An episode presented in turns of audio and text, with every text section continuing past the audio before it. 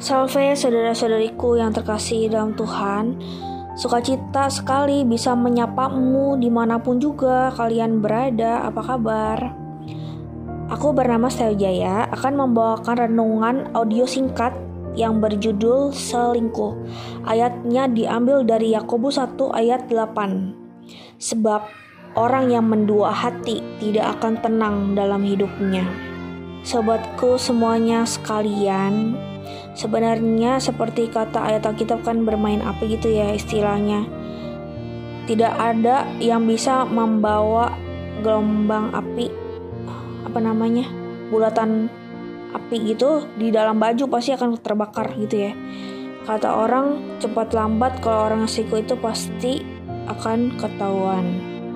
Suatu hari ya, aku pernah dapat message Facebook itu dari cewek negro gitu fotonya.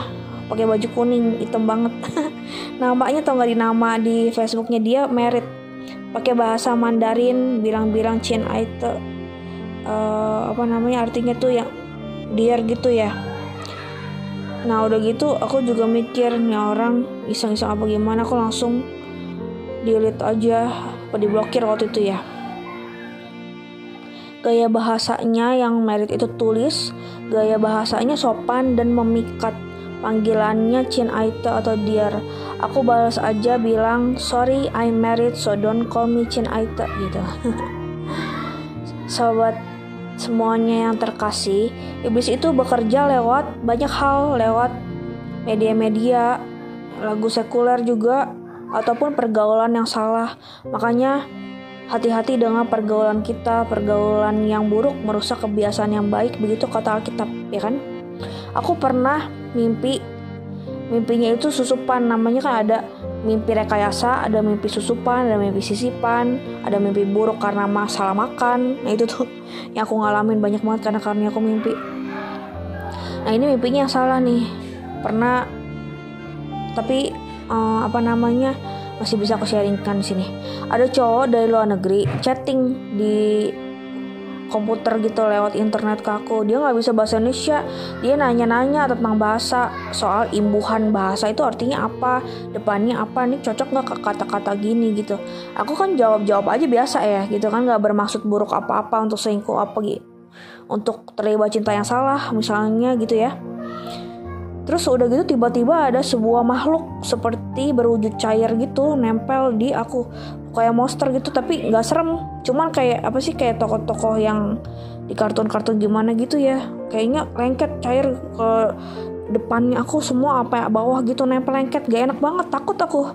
Dia berusaha nyerang-nyerang aku dengan anehnya gitu. Terus uh, aku langsung dengan sebisanya aku ya aku minta tolong ke guru yang ada di kelasnya itu. Terus nggak dapat tanggapan apa apa aku udah berusaha teriak tapi ngomong gitu tolong gitu. Pakai bahasa Inggris aku ngomongnya. Karena itu kayak tempatnya kayak warnet warnet gitu. Terus aku bilang Jesus son of God. Pas aku bilang kayak gitu langsung terbangun akunya. Jadinya kalau aku udah bangun dari tidur mimpi buruk aku gitu itu berarti aku diselamatkan gitu rohnya aku ya itu ternyata mungkin roh persinahan apa apa aku juga kurang tahu apa menyiratkan sesuatu ya dari gangguan godaan gitu ya. Sekedar sharing lagi, aku juga pernah mimpi seorang laki-laki ada dari masa lalu aku yang pernah aku kenal. Dia menyanjung aku dengan memuat foto-fotonya yang bagus dibikin jurnal, foto-fotonya supaya aku ingat dia. Nah itu maksud-maksud tersirat gitu kan, walaupun dia nggak bilang aku suka kamu, aku sayang sama kamu apa gimana ya. Tapi dari jurnal buku buku-buku foto kayak gitu yang dia perlihatkan ke aku. Eh udah kayak gitu pas baru bangun ada roh GR roh jahat gitu yang roh jahat kan bentuknya macam-macam tugasnya segala jenisnya macam-macam arah kudus juga ada macam-macam juga loh gitu.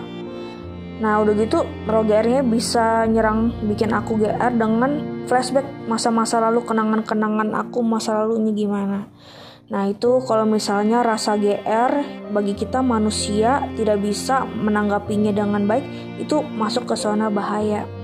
Kalau misalnya kita bisa menanggapinya dengan tegas menolak taking halau rasa-rasa seperti itu dan mengali, mengalihkan pikiran, melatih diri, mengolah diri. Nah itu yang kita bisa kuat dan tidak gampang keserang roh persinahan, roh GR dan sebagainya gitu.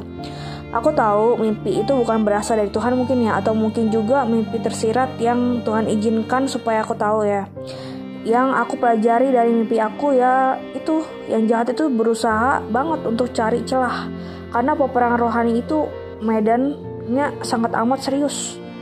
Kalau misalnya kita lagi galau, perasaan terombang-ambing, atau lagi ada masalah yang tidak bisa terselesaikan atau masalah pelit, eh pelit, pelik maksudku ya itu kan kita jadi cenderung suka curhat cerita ke orang apa gimana. Nah itu kalau misalnya lagi minta saran apa gimana kan nggak boleh ke bawah-bawah perasaan apa gimana gitu ya. Harus hati-hati dan kita pandai membatasi diri tahu posisi kita di mana. Rasa suka pada orang lain selain pasangan kita itu tidak boleh jadi garis bawahi tidak boleh. Bagaimanapun kesenangan dan kenikmatan yang ditawarkannya. Kalau misalnya ada orang udah terlibat uh, cinta yang salah atau selingkuh gitu bukan dengan pasangan resminya ya. Perintah Tuhan dalam 10 perintah Allah itu kan jelas melarang jangan mengini istri sama manusia. Nah itu ya akibatnya konsekuensinya hukumannya sangat amat berat. Pasti diketahuin deh, eh diketahuin, diketawain sama roh jahat tuh nunjuk-nunjuk ya masa perintah Allah 10 perintah Allah aja nggak tahu. Apa misalnya ada bayangan gitu misalnya mau teriak-teriakan sayang-sayangan di neraka apa gimana gitu sama selingkuhannya itu ya. Karena orang yang mendua hati tidak akan tenang dalam hidupnya. Kita tidak boleh menduakan pasangan resmi kita. Tidak tahukah kita bahwa selingkuh itu kan yang dosa bersina itu termasuk ke seven deadly sin atau dosa pokok yang terbilang mematikan. Akibatnya ada banyak. Kita tidak hanya melukai pasangan kita tapi juga melukai hati Tuhan. Oh ya, hati-hati juga kalau kamu punya idola atau mantan pacar. Iblis juga suka bisa banyak cara kreatif untuk menyerang kekudusan manusia, bukan hanya di dunia nyata, tapi ketika di alam roh atau ketika kita tidur apa gimana bisa jadi itu iblisnya menyamar jadi tokoh-tokoh idola atau pribadi figur yang palsu. Nah, dengan demikian kita harus lebih menjaga kekudusan tubuh jiwa roh kita bukan hanya tubuh fisik kita, melainkan sampai roh yang terdalam dari yang kita punya ini ya. Jadi kalau sebelum tidur minta berdoa terus minta perlindungan kepada Tuhan Yesus berprinsiplah bahwa kita tetap punya buah roh yaitu kesetiaan. Zaman sekarang di mana-mana orang ada pas pakai kuasa gelap itu ilmu pelet segala gitu hati-hati tuh ya. Kalau terlalu baik sama orang gimana juga? Ntar dikiranya kita suka sama dia bagaimana gak boleh salah ngomong kasih simbol-simbol hati apa gimana? Apa gimana? Ntar orang kegeeran main kuasa gelap gimana? Ini tuh maksudnya kita kan baik maksudnya karena ungkapan rasa sukacita kita, senang kita apa gimana ya. Tapi orang lain otaknya jalan pikirannya beda. Jalan pikiran pola pikir orang beda-beda. Kalau kita salah-salah ngomong, salah-salah bersikap, salah-salah kata, kata uh, katakanlah salah-salah kasih simbol dikit aja gitu. Itu bisa jadi masalah dan kalau udah kena masalah berkepanjangan yang suka sukar keluarnya seperti lingkaran setan ada satu pertanyaan satu teman aku di medsos dia bilang gini kalau ada dua pilihan cinta terus kamu bingung pilih yang mana pilihlah yang kedua karena jika kamu benar-benar mencintai yang pertama, kamu tidak akan mencintai yang kedua.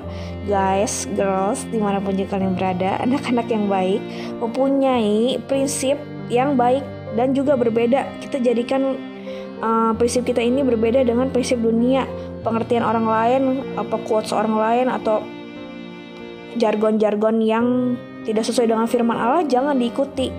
Standar kita adalah standar yang baku yaitu kita firman Tuhan ya, selain ada tradisi dan magisterium ya kan. Jangan bersandar pada pengertianmu sendiri. Jadi intinya apa? Intinya ya jangan selingkuh walaupun hanya menikmati perasaan-perasaan GR yang tidak pada tempatnya. Nanti ini lengkap banget ya.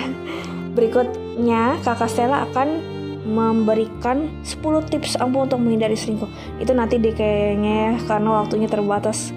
Dan takutnya kalian pada bosan ya dengerin renunganku. Sebenarnya renungan yang kalau kita udah tahu teorinya, tapi terkadang perlu diingatkan aja gitu, ya kan?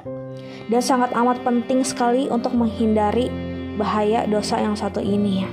Terima kasih banyak sudah mendengarkan renungan aku. Tetap semangat dan semangat terus menjalani pekerjaan dan aktivitas kita di tempat masing-masing. Tuhan memberkati kita semua. Amin.